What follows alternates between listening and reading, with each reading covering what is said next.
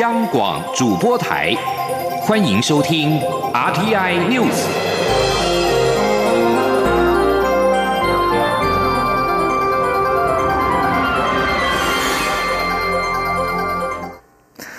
各位好，我是张旭华，欢迎收听这节央广主播台提供给您的 RTI News。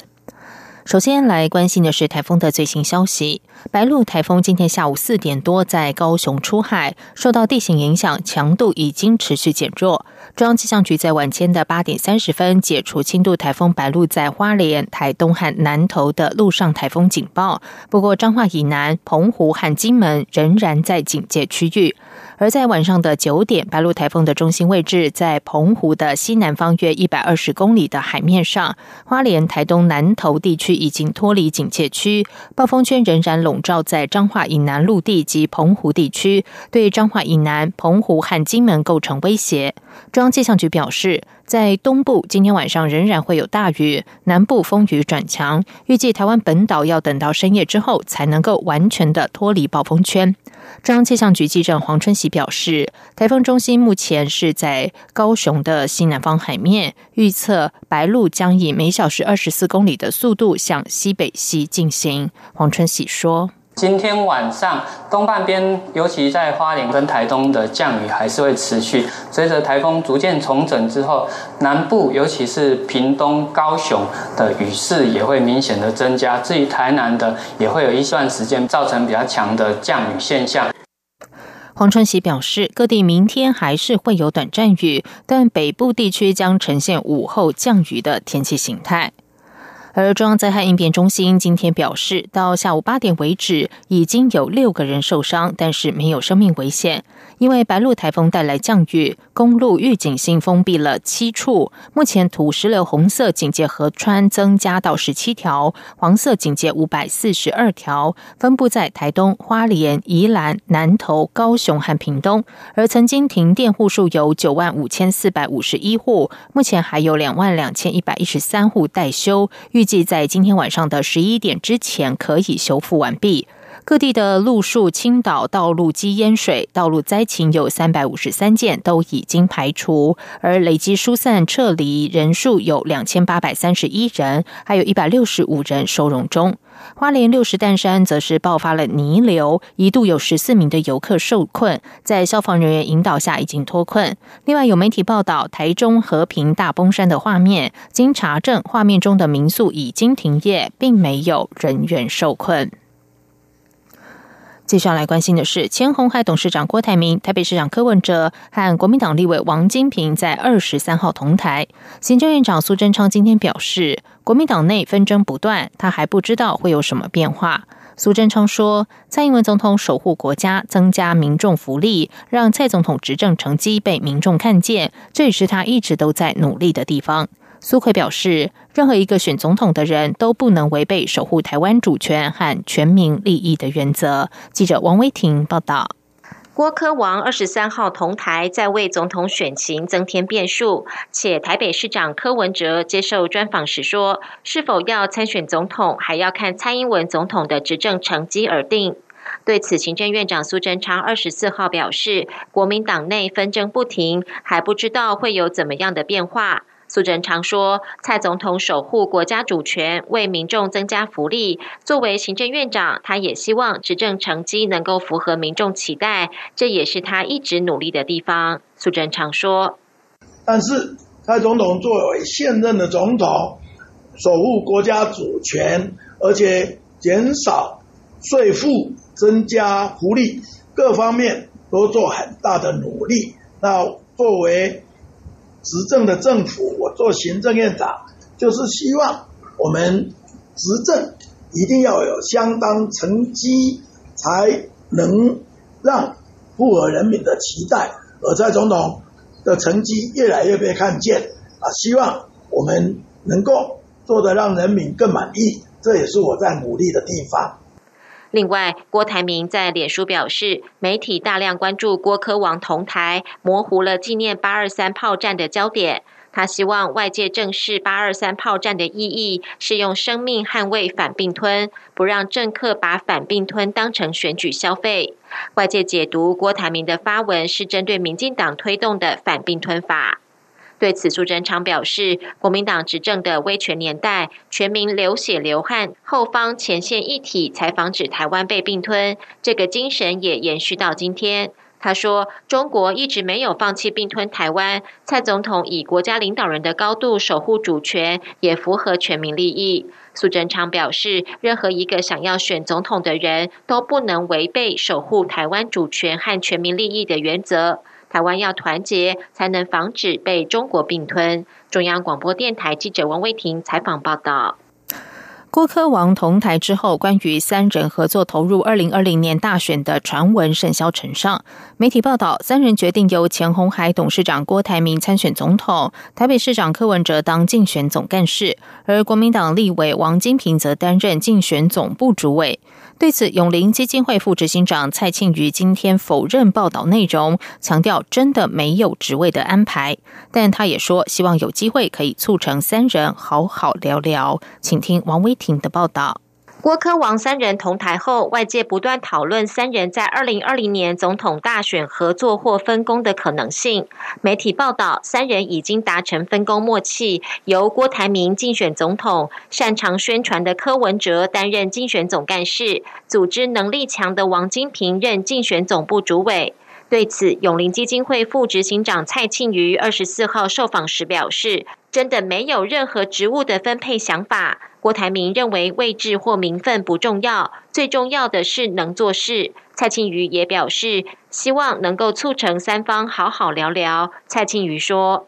我们其实真的没有啦，这个呃，之前我们也提到过，其实以郭董事长创办人他的想法是，他不会去计较这些小节，那不管是任何位置或者是名分，对他来讲都不是这么重要的事，而是大家是不是真的能够做事，为台湾做事，让台湾越变越好，这才是重点。如果有机会，当然是希望说三方能够坐下来好好聊一聊，那交换一下意见，这也是无可厚非的嘛。既然说各自各自都是好朋友的话，那三个人坐下来也是蛮对的一件。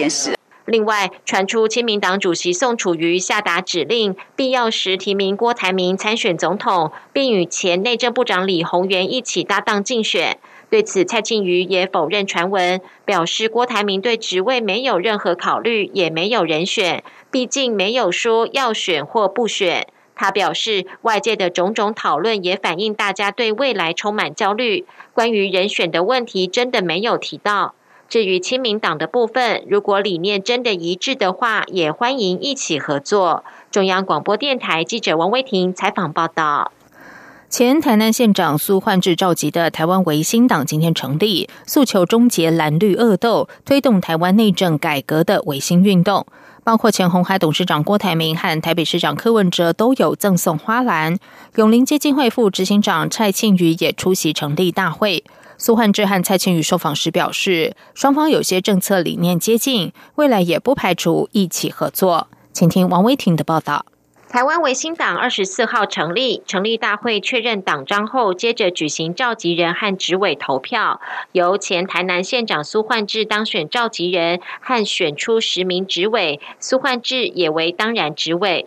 苏焕智致辞时表示，台湾人对台湾前途共识已经形成很久。中华民国事实上就是台湾，台湾就是中华民国，台湾和中华民国应该相互和解，这是超过八成以上台湾人的共识。苏焕智表示，台湾维新党的核心价值是终结蓝绿恶斗，推动台湾的内政改革运动，例如振兴经济、释放地方活力、建立完善社福体系等。苏焕智说：“民进党比较强调亡国感，但是他认为台湾目前处在相对安全的位置，民生困境才是核心议题。”苏焕智说。台湾真正的关关键问题是，应该是怎么去做制度改革，把整个台湾的能量能够释释放出来，让整个台湾经济跟社会都能够改善。民想会强调这个亡国感呢？那我们觉得是台湾现在生活困境、民生困境、人民的困境才是现在的核心议题。台北市长柯文哲和前红海董事长郭台铭都赠送花篮祝贺，永林基金会副执行长蔡庆瑜也亲自出席成立大会。苏焕智表示，因为认为郭台铭零到六岁国家养的托育政策理念和台湾维新党接近，所以透过朋友邀请郭阵营参加成立大会。苏焕智说，郭台铭的政策大方向和台湾维新党相当一致。蔡庆瑜则表示，只要理念一致，都希望可以一起合作。那我们也是一直希望说，在未来的方面，是不是能够让台湾民众找回这种正向的力量，然后这些光荣感能够再回来？所以我们题字方面有写说，中华民国再造光辉。那会有希望能够一起合作找回光荣感吗？嗯，其实只要理念一致的，我们都希望能够合作，因为大家都希望台湾越来越好嘛。我刚刚提到说，这股正向力量需要汇集起来。媒体询问比较支持蔡英文总统还是郭台铭，苏焕智说：“我们是小咖，有那么重要吗？”媒体追问台湾维新党与台湾民众党是否有合作空间，苏焕智回答：“对台湾民众党推动的价值不太清楚，不过小党就是尽量一起合作，有一些议题可以一起推动。”中央广播电台记者王维婷采访报道。在外电消息方面，香港民众反对修订逃犯条例进入第十二周。今天下午，香港市民在九龙观塘举行新一波的反送中示威活动，游游游行集会时间是下午一点到晚上七点。获得警方的不反对通知书，游行主办方则是在下午的六点十五分宣布游行正式结束，并且呼吁市民保重、小心安全。但是游行活动在稍早下午四点过后转趋激烈，警方向示威民众发射了多轮的催泪弹，并向示威人群发射胡椒弹以及夹杂橡胶子弹。示威民众则是以灭火器喷射警方，投掷燃烧弹或是石块及其他物品攻击警察。大批防暴警察和速龙小队则是驱离示威民众，过程火爆。根据香港媒体报道，截至下午的五点四十五分，示威活动造成两名男性伤者送医，其中一人情况严重。而到了七点三十分左右，有十七名的示威者被捕。此外，有大批示威民众晚间转战黄大仙，在黄大仙中心对面的龙翔道设置路障，也有示威民众在路旁挖掘砖头，有人用激光笔照向黄大仙纪律部队的宿舍。根据香港零一报道，警方在九点过后已经将龙翔道清场完毕，目前该路段恢复通车。英国驻香港总领事馆职员郑文杰在遭到中国当局以违反治安管制处罚法拘留十五天之后，已经获释返回香港。英国政府今天对此表示欢迎。英国外交部一名发言人说：“我们欢迎郑文杰的获释，并为他能与家人团聚感到喜悦，将会继续对他们提供援助。”这名发言人并表示，郑文杰及其家人要求保留隐私，希望各界能够尊重。